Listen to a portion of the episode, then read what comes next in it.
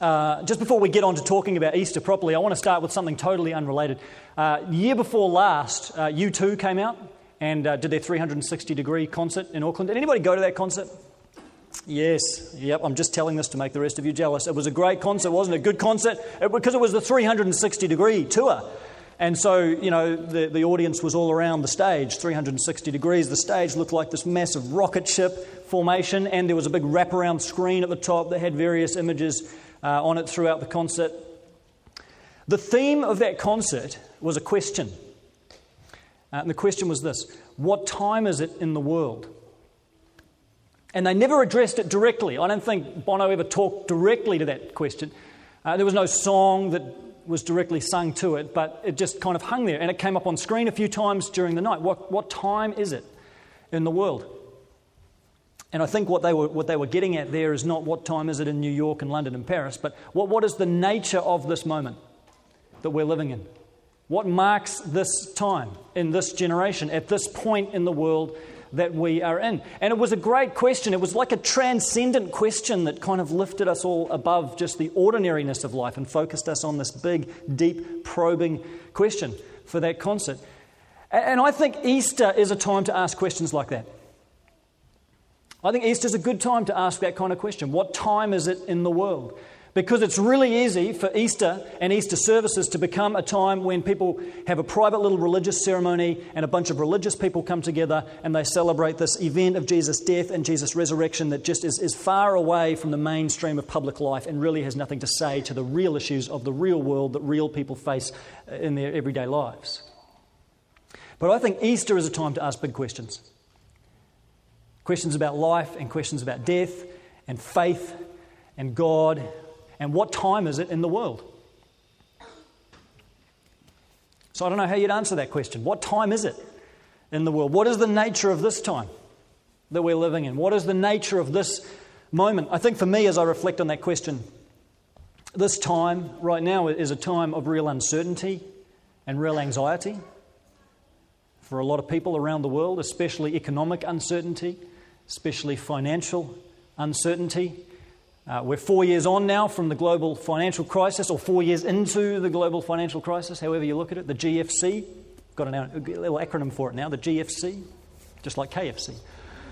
Just costs a bit more. and a lot of people are doing it tough, right? I mean, at a ground level, people uh, in business, it is very, very hard. For household budgets, it's very, very hard. People are feeling it people are finding it really hard going. Some people are feeling it far more now than they were in 2008 and 9. It's like they're feeling the after effects of the whole recession. And people are realizing that this is now the new normal. These tough economic conditions, this is the way it is, and people are having to adjust and make huge changes, huge lifestyle changes to try and cope with the conditions that we find ourselves in. And now, what you see happening, maybe in the last six months or so, are people starting to ask bigger questions. Bigger questions about the whole economic system of which we are a part, the whole system of capitalism that drives Western nations. There was an article in Time magazine earlier in the year which said this As jobs remain scarce and the welfare of middle class American and European families has come under strain, capitalism, as it functions today, seems to have failed to do what it is supposed to do provide economic opportunity and a better future for all. Now, I'm not an anti capitalist, let me say that up front. This is not going to be a big socialist rant, but I think this is indicative of a bigger issue. I think this is indicative of the fact that our story is starting to come unstuck in the West. That our story, that our cultural story, our cultural narrative is starting to get shaky because for the past several hundred years in Western countries, and increasingly for some non Western countries, we have lived by a particular story, by a particular narrative. And you could call it the story of progress. The Western narrative of progress. And it basically says this that through our enterprise and through our activity and through our initiative and our effort, we will lead to an inevitable increase in the quality of life we will inevitably produce betterment of human society and life for everyone. And this has been around since the Industrial Revolution, since the Age of Enlightenment. But the 20th century version of this story had a particular flavor to it. It had three pillars to it. It had the pillar of science and technology. We believed that through increased advances in science and technology and research and development, we would eventually lead to an exponential increase in the physical quality of life for people. Second pillar was globalization. We believe that through increased globalization, through trade and commerce and communication systems, this would increase social cohesion. And the third was the free market. That through a relatively free market economy, we would see a huge increase in economic growth and prosperity for all. Three pillars of the modern story of progress. And what has systematically happened over the past century is that each of these pillars has begun to get shaky. After the Second World War and the horror of Nazi Germany, we questioned whether science and technology were going to be our savior, whether technology would always be put to good ends when we saw the brutal efficiencies of places like Auschwitz. And fast forward to 9 11. And after the horrors of the World Trade Center attacks, we questioned whether globalization is leading to enhanced social cohesion or maybe whether it's just entrenching old divisions between cultural groups and religious groups.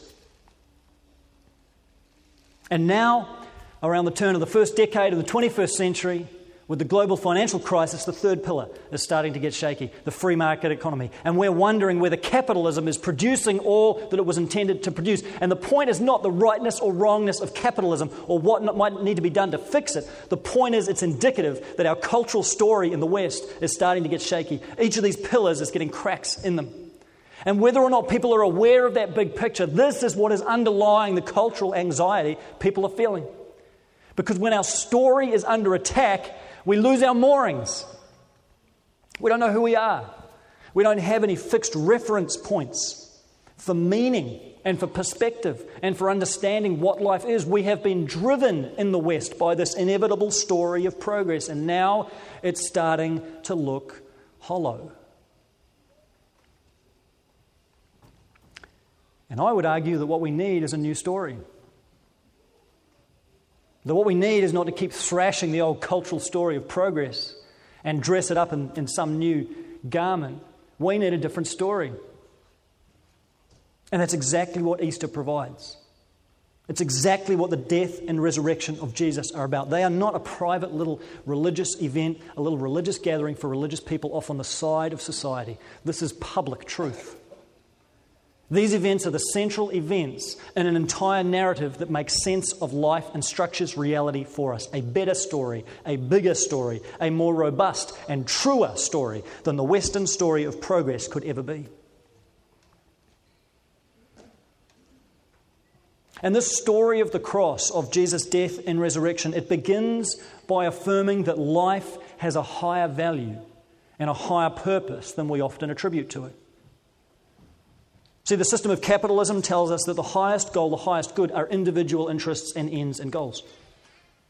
And socialism tells us that the highest good are the collective good of the state. But in contrast to both of those approaches, let me read you a quote from Pope John Paul II, the, the quote before Benedict, who's uh, the Pope before Benedict, who's currently uh, the Pope. Pope John Paul II said this in his centennial address in 1992. People lose sight of the fact that life in society has neither the market nor the state as its final purpose, since life itself has a unique value which the state and the market must serve. Man remains above all a being who seeks the truth and strives to live in that truth, deepening his understanding of it through a dialogue which involves past and future generations. And that truth that the Pope is talking about there is the purpose for which human life was created, and that is relationship in the context of God as our defining reality. God created us, He created you for relationship with Himself.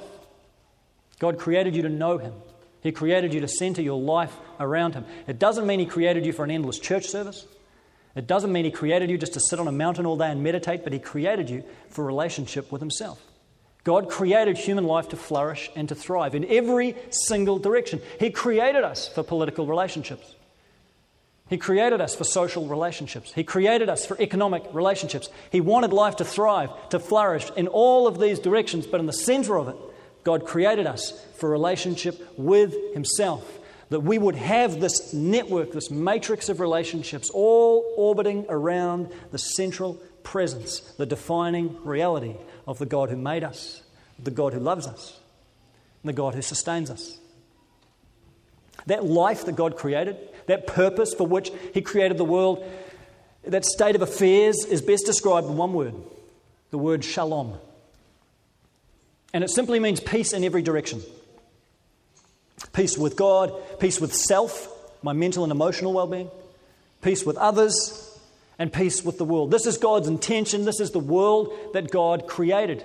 And He set us free as human beings with all kinds of potential athletic, scientific, uh, economic potential to explore, to create in the context of this life giving relationship with Himself.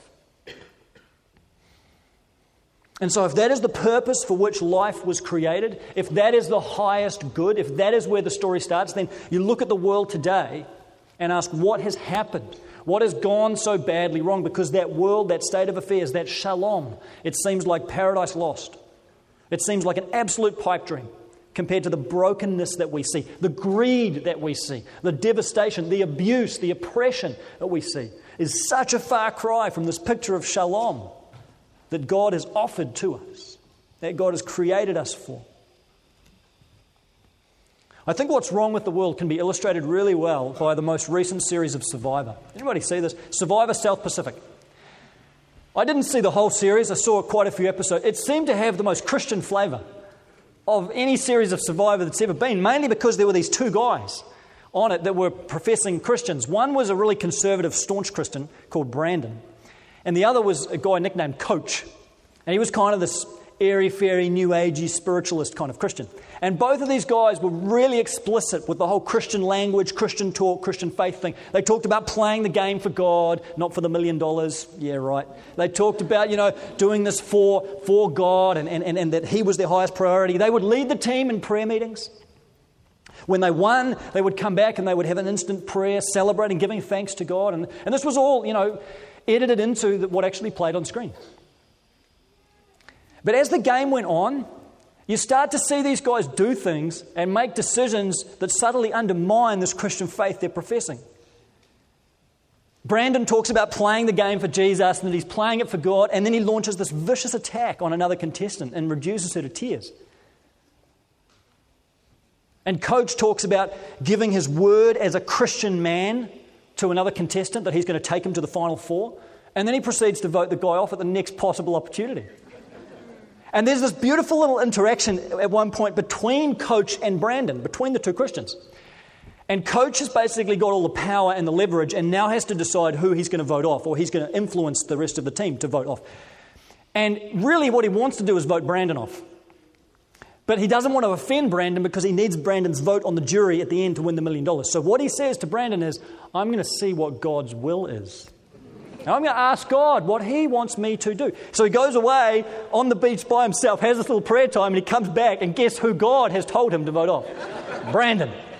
Now Brandon's got a problem because Brandon's a Christian and Brandon doesn't want to be voted off, but Brandon also knows that if coach has played the God card and asked God what, what, what, he should do, and God's told him to vote Brandon off, well, Brandon's kind of got to go with that, right? Because he's a Christian guy. He can't really object. Once you play the God card, it sort of trumps everything.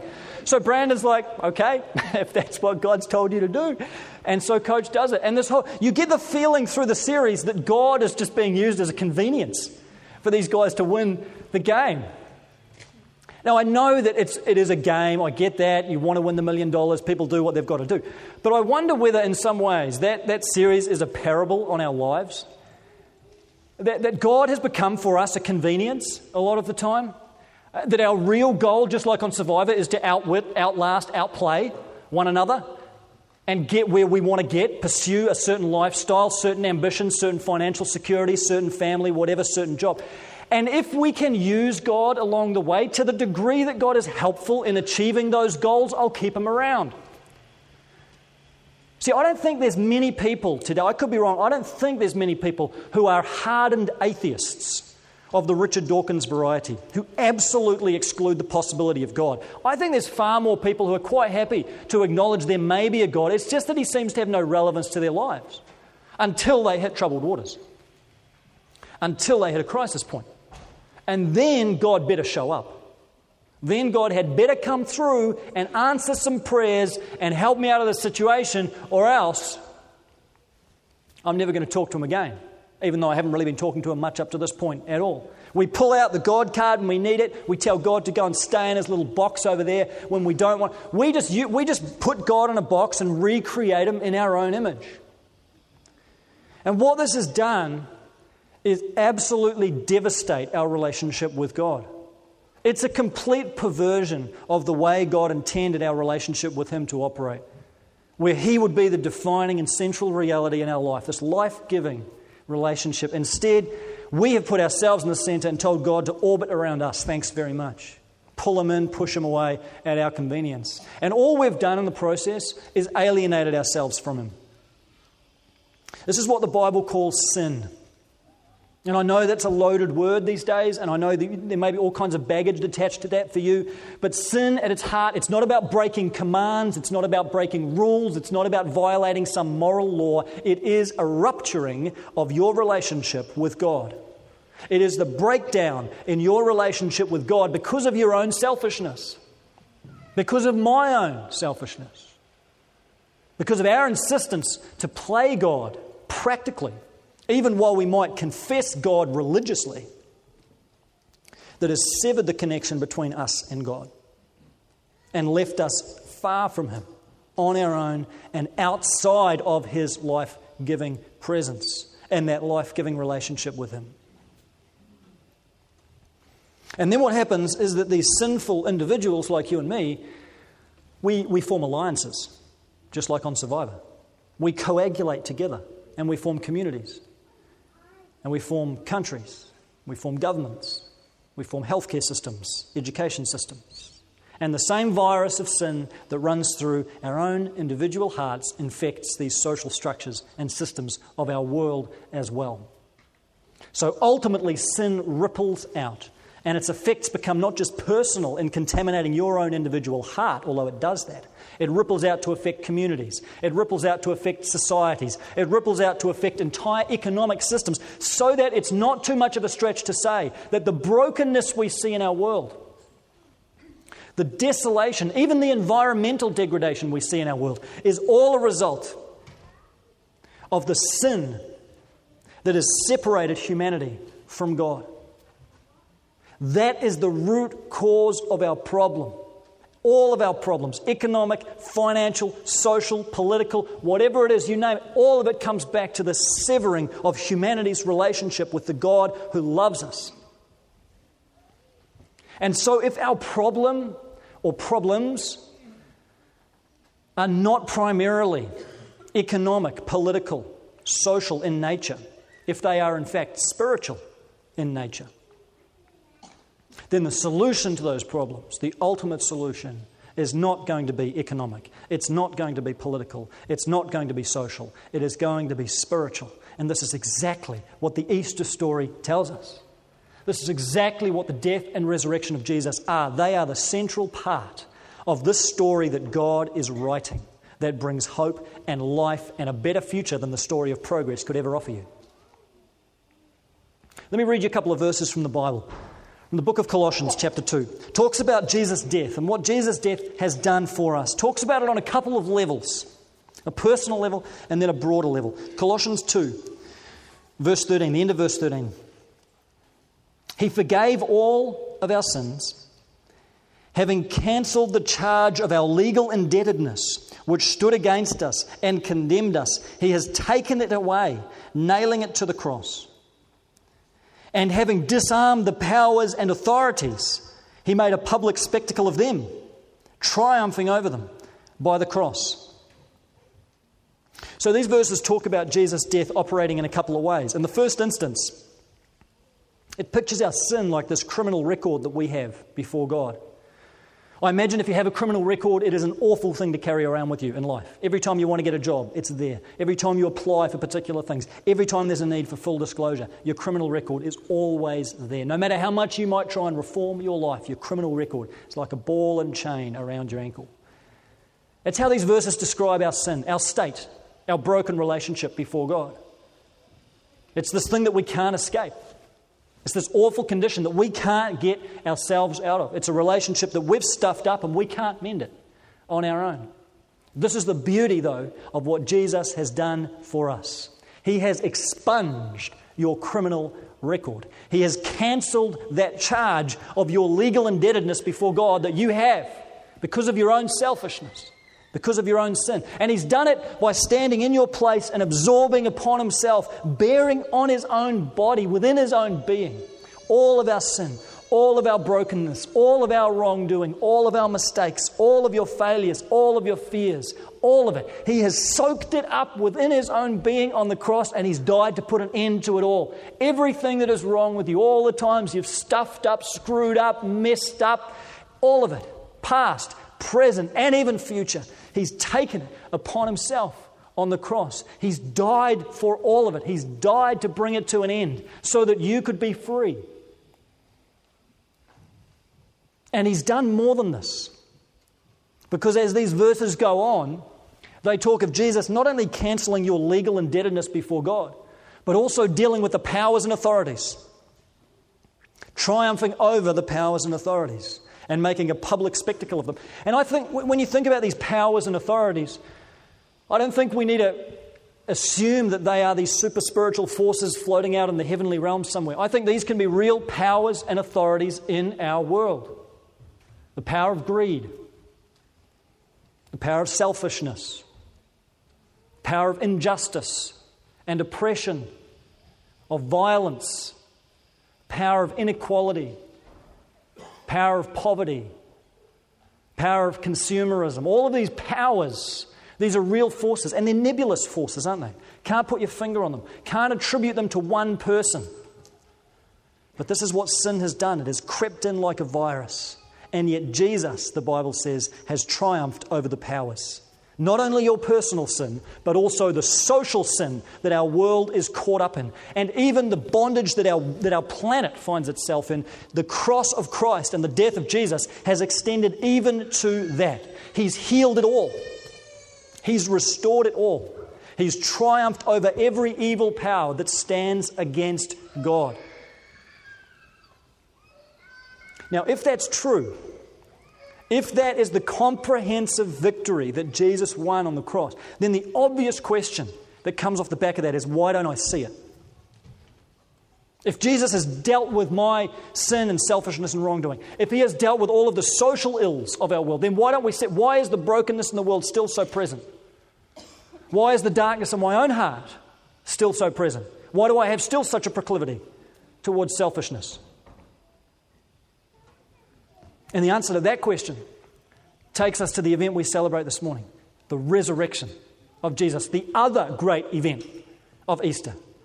On that Easter Sunday morning, after the Friday Jesus died, God the Father raised Jesus from the dead. And as Mark pointed out rightly, he did it physically and he did it bodily. Not a spiritual, airy fairy resurrection of the heart or some disembodied spiritual experience, but the physical, bodily resurrection of a man from the ground. Not resuscitation, resurrection.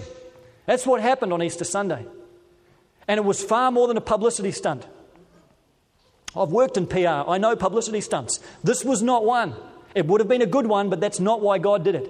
He did it because when that man Jesus walked out of that tomb that Sunday morning, he did it as the beginning of God's entirely new world of shalom, breaking into the present. He did it as a sign that a new world is here, that creation itself is being restored, that shalom is returning to God's creation, and God is healing and restoring what sin has stolen away. That's the significance of the resurrection of Jesus. And what God is saying through that act of raising Jesus from the dead is what I'm doing for this one man. I'm one day going to do for the entire creation and for all those who love me and follow this man Jesus. That's the message of Easter Sunday. It's a little microcosm of God's intention for creation.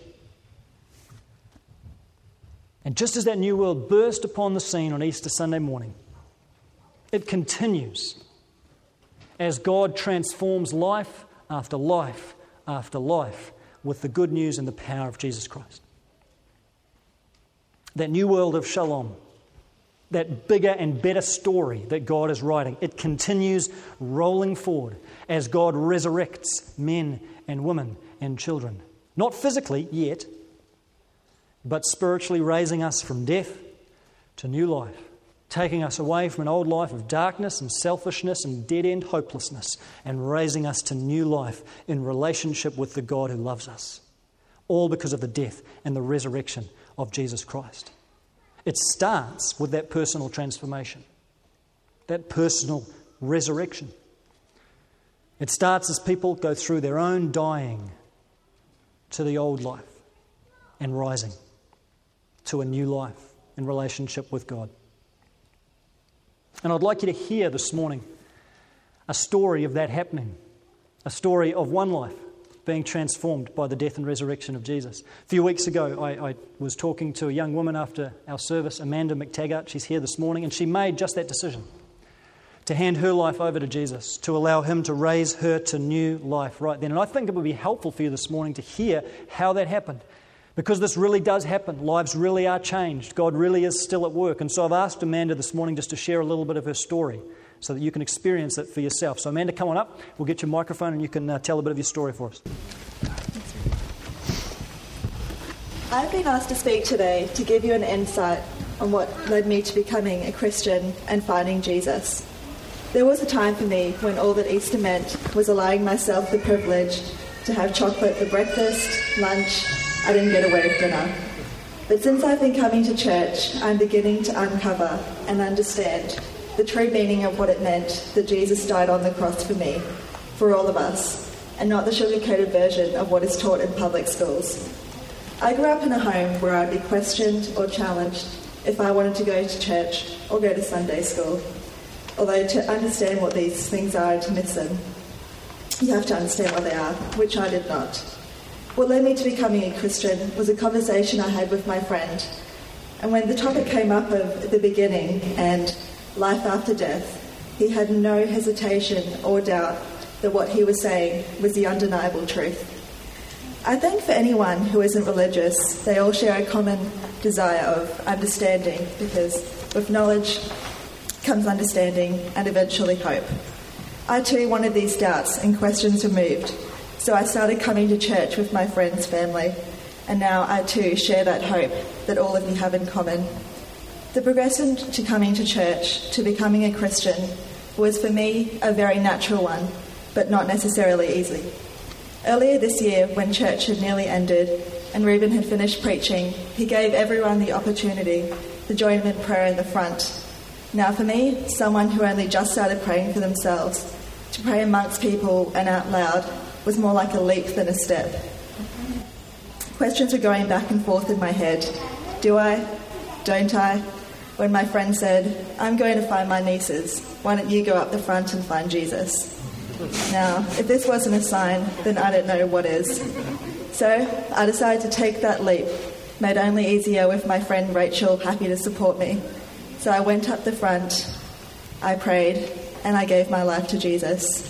Reuben also told me that there was a party in heaven in celebration. Now, how is that for a comforting thought?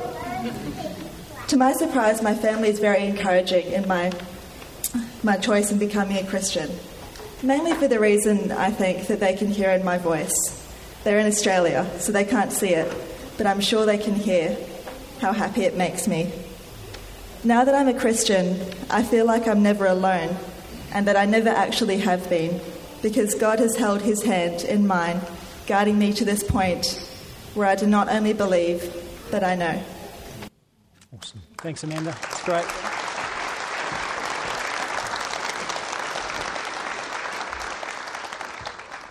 It's fantastic. Thanks so much, Amanda, for sharing that. It's just great to hear stories of real life transformed. Can't argue with that. That's resurrection right there. A life taken from death to new life in relationship with God. The wonderful thing about the Easter story and, and, this big story that God is writing is it doesn't just stop at the level of individual transformation. Because as people like Amanda are transformed, as their hearts are changed by Jesus, they become renewed people in their homes, in their workplaces, in their neighborhoods. And it keeps rippling out. They become new people with new priorities.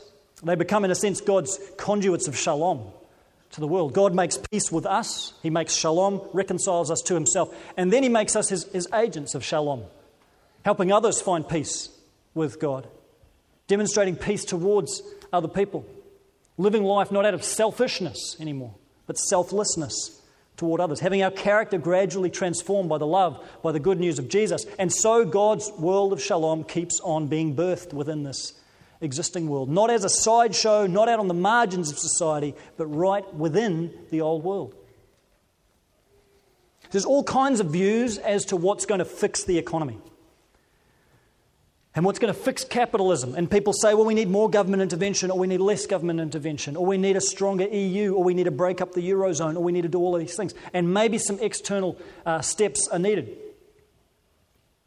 But what is going to solve our economic problems ultimately are renewed people who have renewed hearts with Jesus Christ and start living a different way of being human. Start living resurrection lives. Start living lives of shalom, of peace with others. And that's how change comes. It's exactly the same with our child abuse problem in New Zealand. There may be a need for greater agency coordination for different government policy, but what is going to stop child abuse are renewed mums and dads in their homes who, out of a relationship with Jesus, live differently because they've got different hearts. They've got changed priorities. They see their children differently. They're learning different habits of thinking and responding and acting. It is that personal renewal that never just stays at the level of personal renewal. But if we let it and if we follow it, it becomes social renewal. And it becomes God's method of bringing and breathing shalom into a broken and a hurting world. A couple of years before the global financial crisis started in 2006, there's a group of people that met uh, one cold morning in front of the New York Stock Exchange. And they came from all walks of life. Some of them were homeless people, but many of them were not. Many of them worked on Wall Street and were young urban professionals. They all gathered that morning with their pockets stuffed with cash, stuffed with money. And at a particular moment on that morning, it was almost like a flash mob. All of a sudden, these people gathered and they just started giving money away to anyone. Anyone who wanted it, anyone who needed it, anyone who asked for it, they just started instinctively and spontaneously giving money away. Now, they were not naive enough to assume that this act was suddenly going to change the economy. It wasn't about that, it was a symbolic gesture. Standing before the, the symbol, really, of financial power in our world. These people took the opportunity to symbolize and model a different way of being human that springs out of a life giving relationship with God. And the organizer of that event, a guy called Shane Claiborne, he stood up on that morning and he addressed the crowd and said this Some of us have worked on Wall Street, some of us have slept on Wall Street. We are a community of struggle. Some of us are rich people trying to escape our loneliness. Some of us are poor folks trying to escape the cold. Some of us are addicted to drugs, others of us are addicted to money. We are a broken people who need each other and God, for we have come to recognize the mess that we've created of our world and how deeply we suffer from that mess. Now we are working to give birth to a new society within the shell of the old. Another world is possible, Another world is necessary. Another world is already here. The world he's talking about is the world of shalom, God's new creation. It came upon the scene on Easter Sunday, and it's been bursting onto the scene ever since as people are changed by Christ and become change agents through Jesus Christ. That's how change happens. That's how our world is gradually restored, and God promises us that the day is coming when He will, full, when he will fully complete this work of shalom. When peace in every direction will be the norm. When those who have united their lives to Jesus will have relationship with God and with self and with others and with the world that is finally and fully perfected. And that ending is far greater than the utopian dream that the story of the West the story of progress promises us. That we're going to revolutionize the world through social revolution or through human effort or through human initiative. All of those dreams are hollow.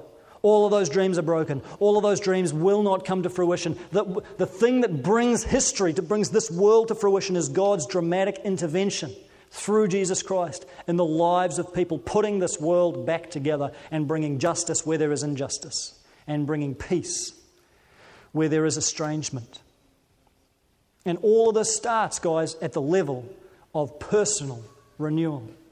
It starts as you personally decide that you're going to step out of darkness and you're going to step into this life giving relationship with God. It starts as you begin that relationship with the living Lord Jesus Christ for yourself. It begins as you come honestly before God and you own up to your own brokenness and you're big enough to accept it and to own it and to confess it before God and to ask Him, because of what He's done through the death and the resurrection of Jesus, to forgive you for it, to set you free from it, and to draw you into the newness of forgiven and redeemed life through Jesus Christ. It begins as you go through this process of dying to your old life and rising to a new life yourself. It begins as you accept that invitation. Jesus has died, He has been risen, now it's your move. Now the ball is in your court. God's arms are open wide, and He's asking you, What are you going to do? And how are you going to respond? What story are you living in? Are you still perpetuating some version of the modern story of progress? Still living a self centered, self governed life? It might feel great. It might feel transcendent. It might be about self actualization and self fulfillment and seeking some higher thing, but ultimately it's still about self. It's still about you. And God's not interested in becoming part of your little story over here. What He's inviting you today is for you to become part of His story, for you to be swept up into this incredible story that He is writing. That's the invitation in front of you. And I want to invite you, I want to encourage you to make that decision today if you haven't yet made it. If you're not in, in relationship with Jesus yet, if you've not yet handed over your life to Him, what better day to do it than Easter Sunday? What better day to do it than Resurrection Sunday? This can be your own personal Resurrection Sunday. You can look back on this day, not as the end of the journey, as the beginning of a life of being healed and transformed and renewed by the God who loves you. And look, you might have a thousand questions. You might be saying, well, I've still got five questions here I need answered.